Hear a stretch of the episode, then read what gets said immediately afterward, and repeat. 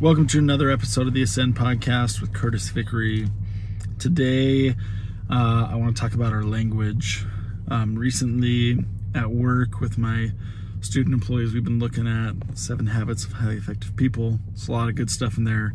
Could explore a lot of different topics, but one that stuck out that we've recently talked about quite a bit is this idea of if our language is proactive or reactive. And what's uh, been kind of cool is just like a lot of things, when you hear about it, um, sometimes it draws your attention more to those things in your life. And we actually did a little challenge um, about trying to take a day or a couple days and just listen to not only your own language, but also the language of other people around you and try to identify if they're using proactive language or reactive.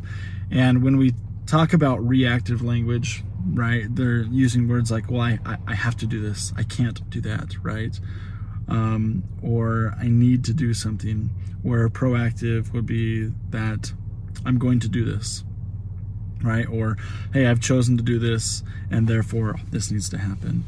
Um, it's almost, honestly, like ownership language, a lot of it is. And um, I'd invite you guys to like explore that yourself. Like, try to take a day and listen to the people around you and hear often how much we use in society reactive language. I can't do certain things, right? And a lot of it has to do with it's a priority, or we use it as a justification to lessen the blow if someone asks us to do something and say, No, I can't do that. I would really like to, but I just can't. It's like, No, I'm not going to do that. And the reason why I'm not going to is because I've committed to do something else that's ownership language, right? That's proactive instead of trying to downplay it or trying to soften the blow because we're afraid of hurting someone's feelings when we don't need to worry about that. We need to worry about taking ownership for those things. And I'm not saying go be rude to people either, right? We don't have to be rude, but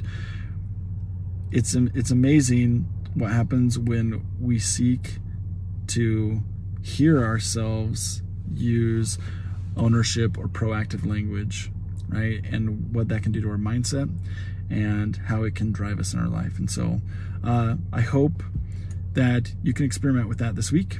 And I hope it goes well for you and that you can learn a little bit more for yourself. And maybe that'll drive you to maybe make some personal goals or helping other people around you to change that language so that it can help them in their life.